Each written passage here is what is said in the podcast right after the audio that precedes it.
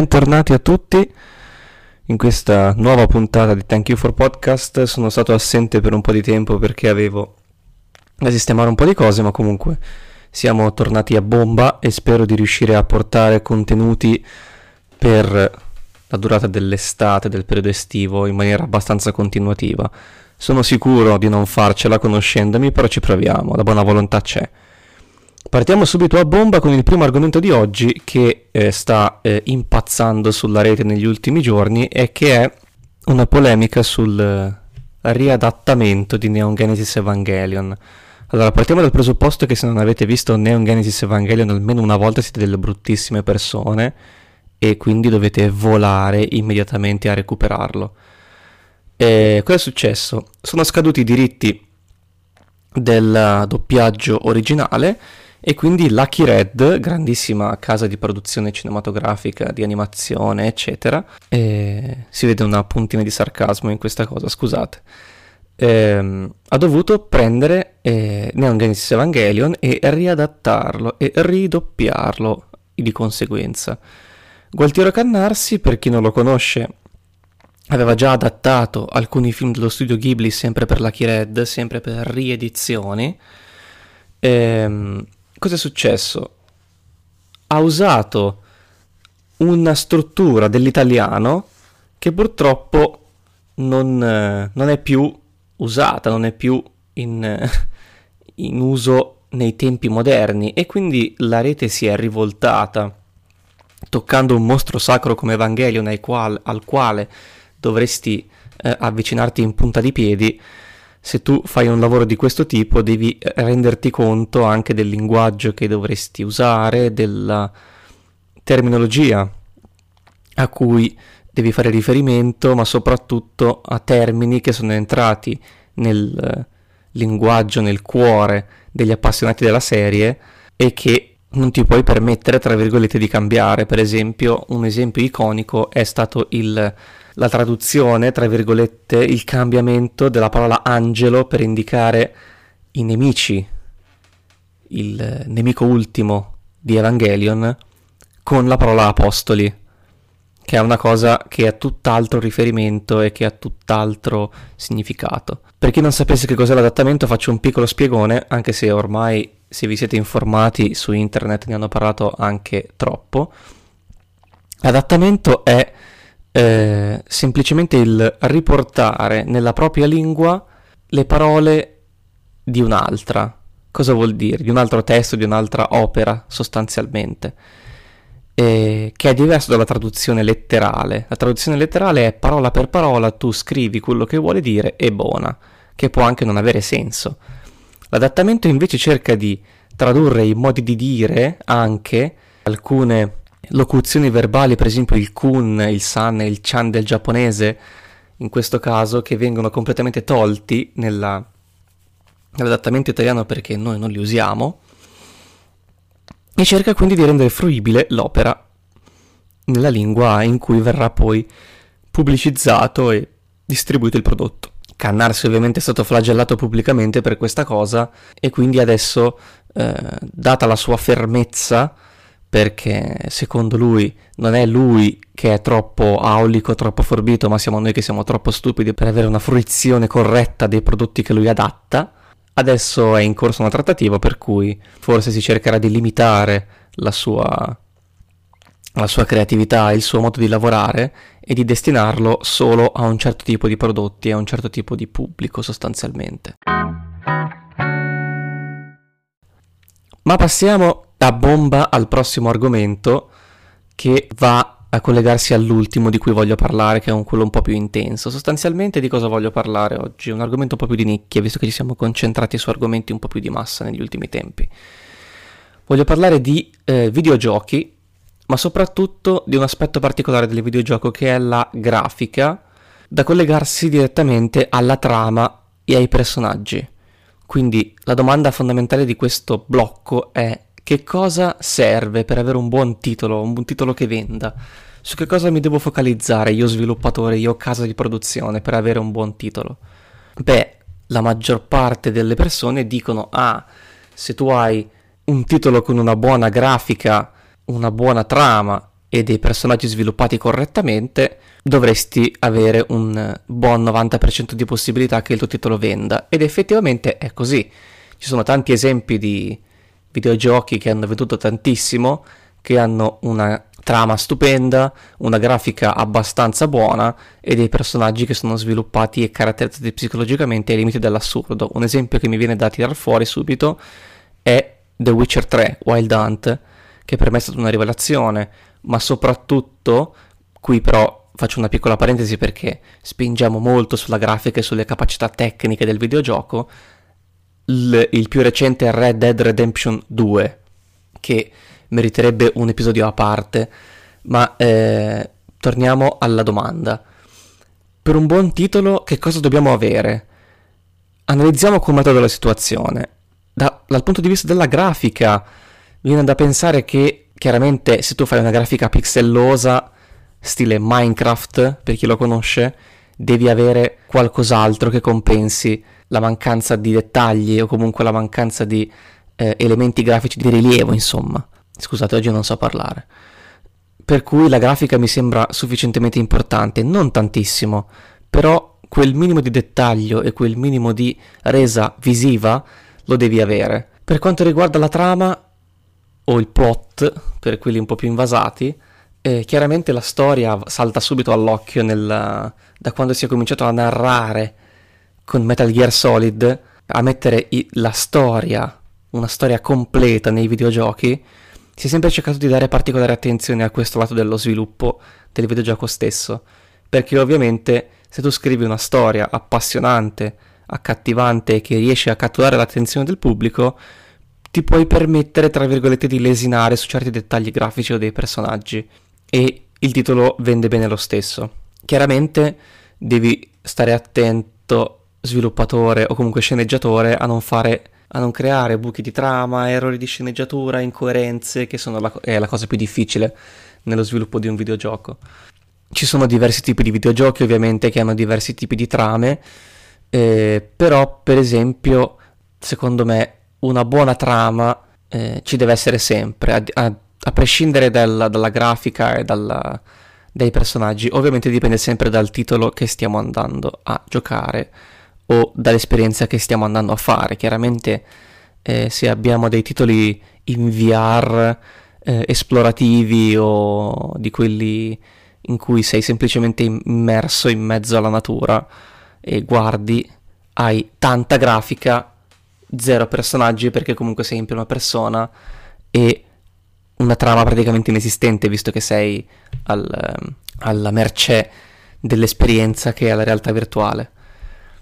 Per quanto riguarda infine i personaggi, direi che eh, senza un buon protagonista o un buon antagonista, perché molti videogiochi mi hanno dimostrato che tra gli antagonisti, eh, alcuni antagonisti hanno addirittura più palle e più eh, voglia di dimostrare quanto ci siano stati dietro gli sviluppatori del protagonista stesso e se si hanno uno dei due, quindi buon, buon protagonista o buon antagonista, il videogioco funziona.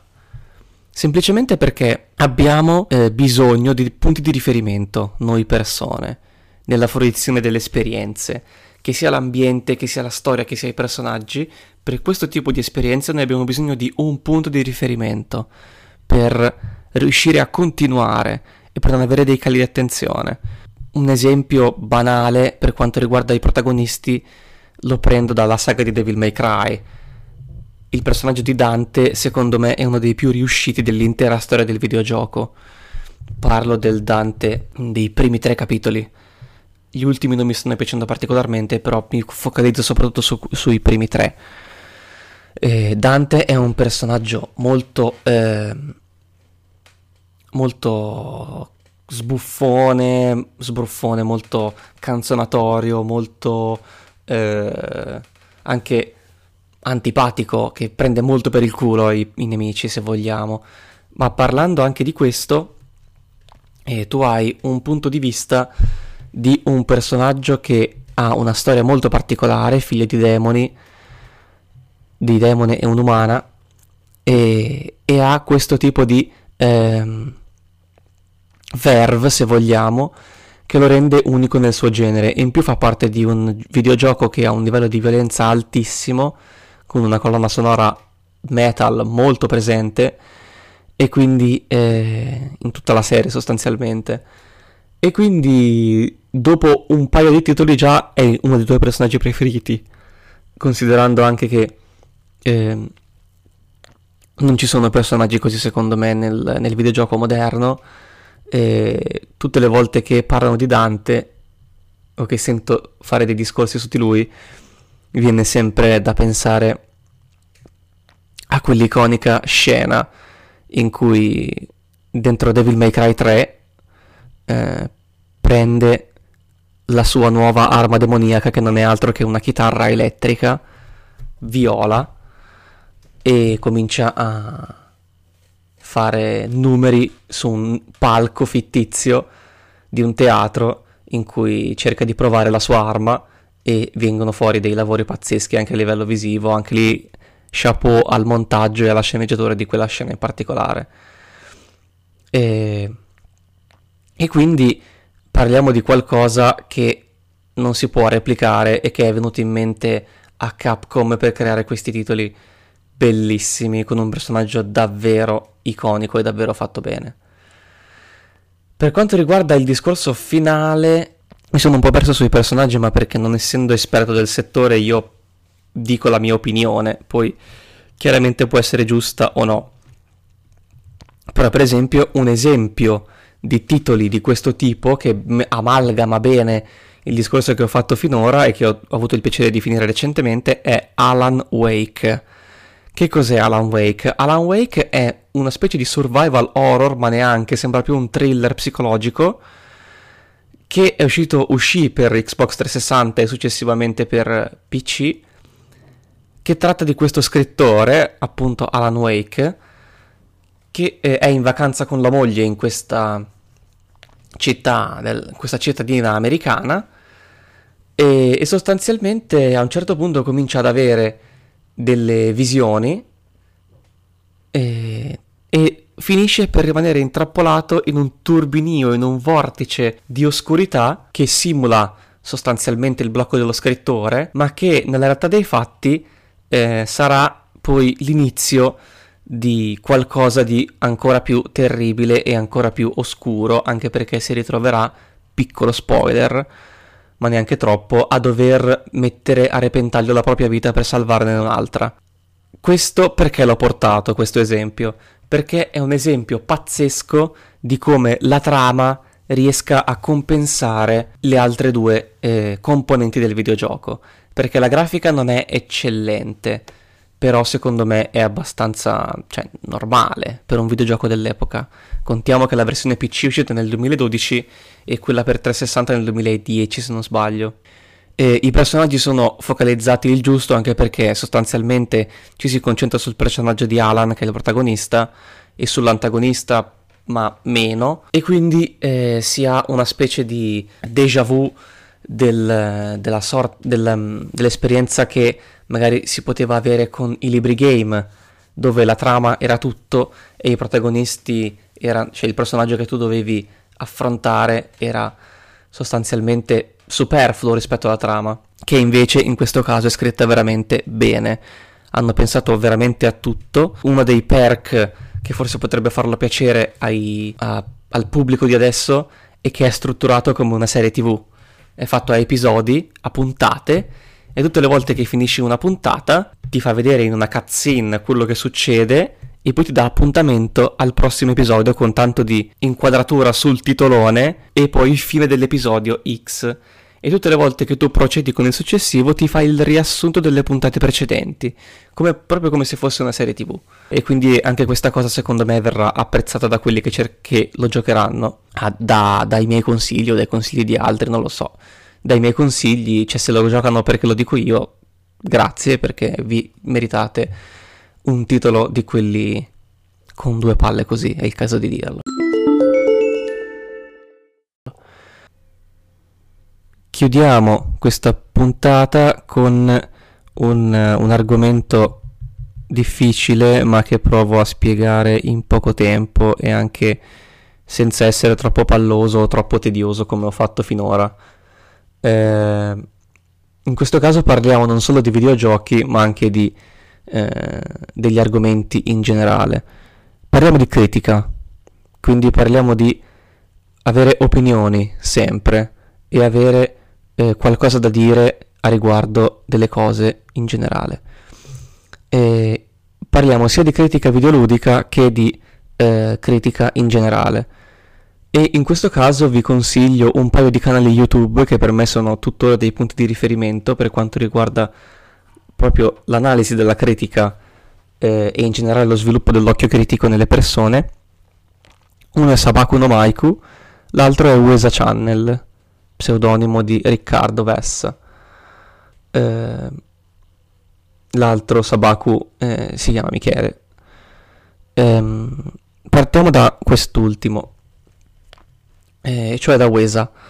Uesa per me è stata una rivelazione perché io all'inizio, quando ho cominciato a fare i video in cui parlava di cose, non, eh, non gli davo un euro e invece ultimamente lo sto riscoprendo molto utile perché eh, lui ha sempre questa, questa cosa del fare i video a ruota libera. È l'unico youtuber che seguo che non fa tagli nei video. Lui si mette davanti alla videocamera, schiaccia rec e parla a ruota.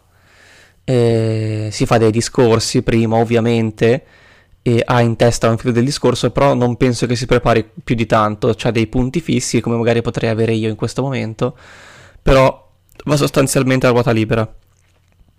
E lui è laureato in scienze della comunicazione, ha fatto una tesi in semiotica ed è una persona che è molto attenta allo sviluppo del, dell'occhio critico nella gente, soprattutto al pensiero critico riguardo a qualsiasi cosa, cioè lui ti può parlare di Dio, ti può parlare della bioetica, ti può parlare di libri, ti può parlare di videogiochi, anche lui ti può parlare di film usciti al cinema, di notizie che hanno fatto scalpore, ma sempre con un riguardo particolare verso l'analisi e verso la critica personale e oggettiva dei fatti che lui racconta.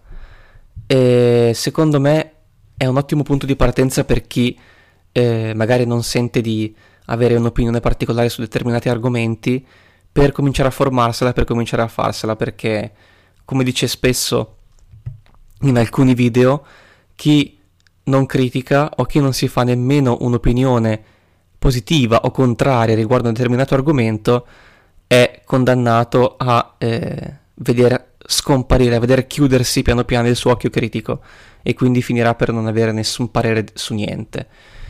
Per questo lui dice che, e mi sento di condividere, che è molto importante svilupparlo questo occhio critico, quindi tutto quello che si vede, tutto quello che si fa, che si legge, che si, di cui si fruisce, che sia cinema, che sia videogiochi, che sia arte, che sia eh, fotografia, che sia disegno, qualsiasi cosa, bisogna sempre avere un uh, occhio critico, quindi cercare di valutarne pregi e difetti, cercare di capire il pensiero dietro, magari non troppe volte, perché eh, eh, alcuni artisti, alcune opere che siano di qualsiasi tipo di arte sono state magari pensate per non avere uno scopo dietro e fatte così per sport, ma comunque il pensiero critico oggettivo rimane, quindi bello brutto, questo mi piace, questo no, ci sono delle cose che mi piacciono qui e delle cose che non mi piacciono di là. Comunque bisogna sempre sviluppare questo senso, questa specie di eh, automatismo, se vogliamo, che deve diventare un automatismo e che deve cercare di arrivare al, um, alla mente e al cuore di chi fruisce, perché aiuta a eh, non lasciarsi influenzare da determinate cose e a mantenere un certo livello di eh, esperienza, di oggettività, anche di soggettività se vogliamo, ma comunque sempre rispettando i termini e i canoni di chi ha scritto e di chi ha prodotto determinate opere. E senza rischiare di rimanere passivi e di rimanere in balia della corrente o della moda del momento o di eh, magari di trend eh, anche di internet a questo punto che stanno andando magari in questo periodo anche in periodi passati o futuri che eh, potrebbero rischiare di danneggiare quelle che sono le nostre opinioni o magari di farle addirittura scomparire, che sarebbe lo scenario peggiore dal mio punto di vista. Per quanto riguarda Sabaku, invece, eh, lui fa soprattutto critica del videogioco. Ed è una critica, quella che fa lui, mirata a, eh, come ha detto spesso, al videogiocatore medio, ma anche ai più esperti, ma anche ai neofiti, per cercare di far diventare i videogiocatori consapevoli di quello di cui fruiscono, ma soprattutto anche del mercato, delle tendenze che ci sono dentro al, al mercato stesso, delle nuove magari eh, eh, tecnologie, delle, delle esperienze possono, di cui si possono fruire all'interno del medium del videogioco. Eh, e io apprezzo in modo particolare il suo stile, il suo modo di comunicare, di parlare, di avere un rapporto con il suo pubblico. Oltre al fatto che eh, come spiega lui le cose, secondo me a livello di videogiochi non c'è nessuno, sia per come approfondisce i, gli argomenti di cui parla o i videogiochi di cui va a trattare, sia perché eh, affronta proprio il medium videogioco a 360 gradi. Eh, è vero, ha questa parte di gameplay anche lui in cui gioca a un gioco eh, facendosi vedere, tra virgolette, sia in streaming che non mentre lo gioca, ma io apprezzo molto di più la parte in cui discute di argomenti videoludici, quindi magari eh, trattative in corso tra case videoludiche, tra case di sviluppo o un riassunto di quello che è stato le 3, quindi la più grande fiera del videogioco del mondo che si tiene ogni anno in America. E quindi lui fa questa specie di eh, video, mega video riassuntivo con opinioni ovviamente personali di quello che è stato, ma sempre cercando di essere il più oggettivo, ma soprattutto il più critico possibile riguardo quello di cui va a trattare, e questa è una delle cose che apprezzo di più di lui. L'unica cosa che pot- potrebbe risultare antipatica dei suoi video è che sono spesso molto lunghi e lui eh, è molto prolisso, cioè si perde molto in- nei suoi discorsi. Però io lo apprezzo comunque, nel senso che ormai sono abituato a seguirlo per la durata dei suoi video, eh, non mi dà, che non mi dà particolarmente fastidio, quindi direi che mi sento di consigliarlo nella maniera più assoluta a chi ha intenzione di approfondire il medium videogioco nella forma più pura e più critica, appunto, possibile. Bene, vi ho tediato anche troppo per questo episodio, direi che abbiamo finito.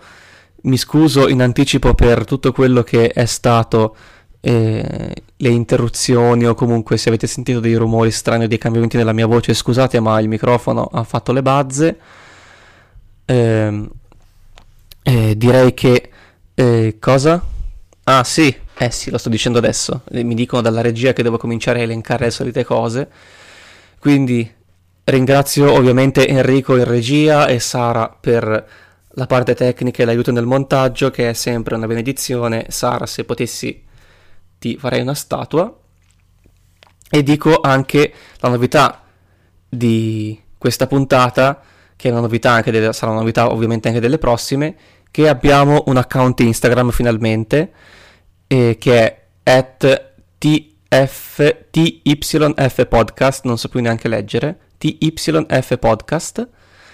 Eh, potete trovarmi e trovarci su Instagram a questo, a questo link.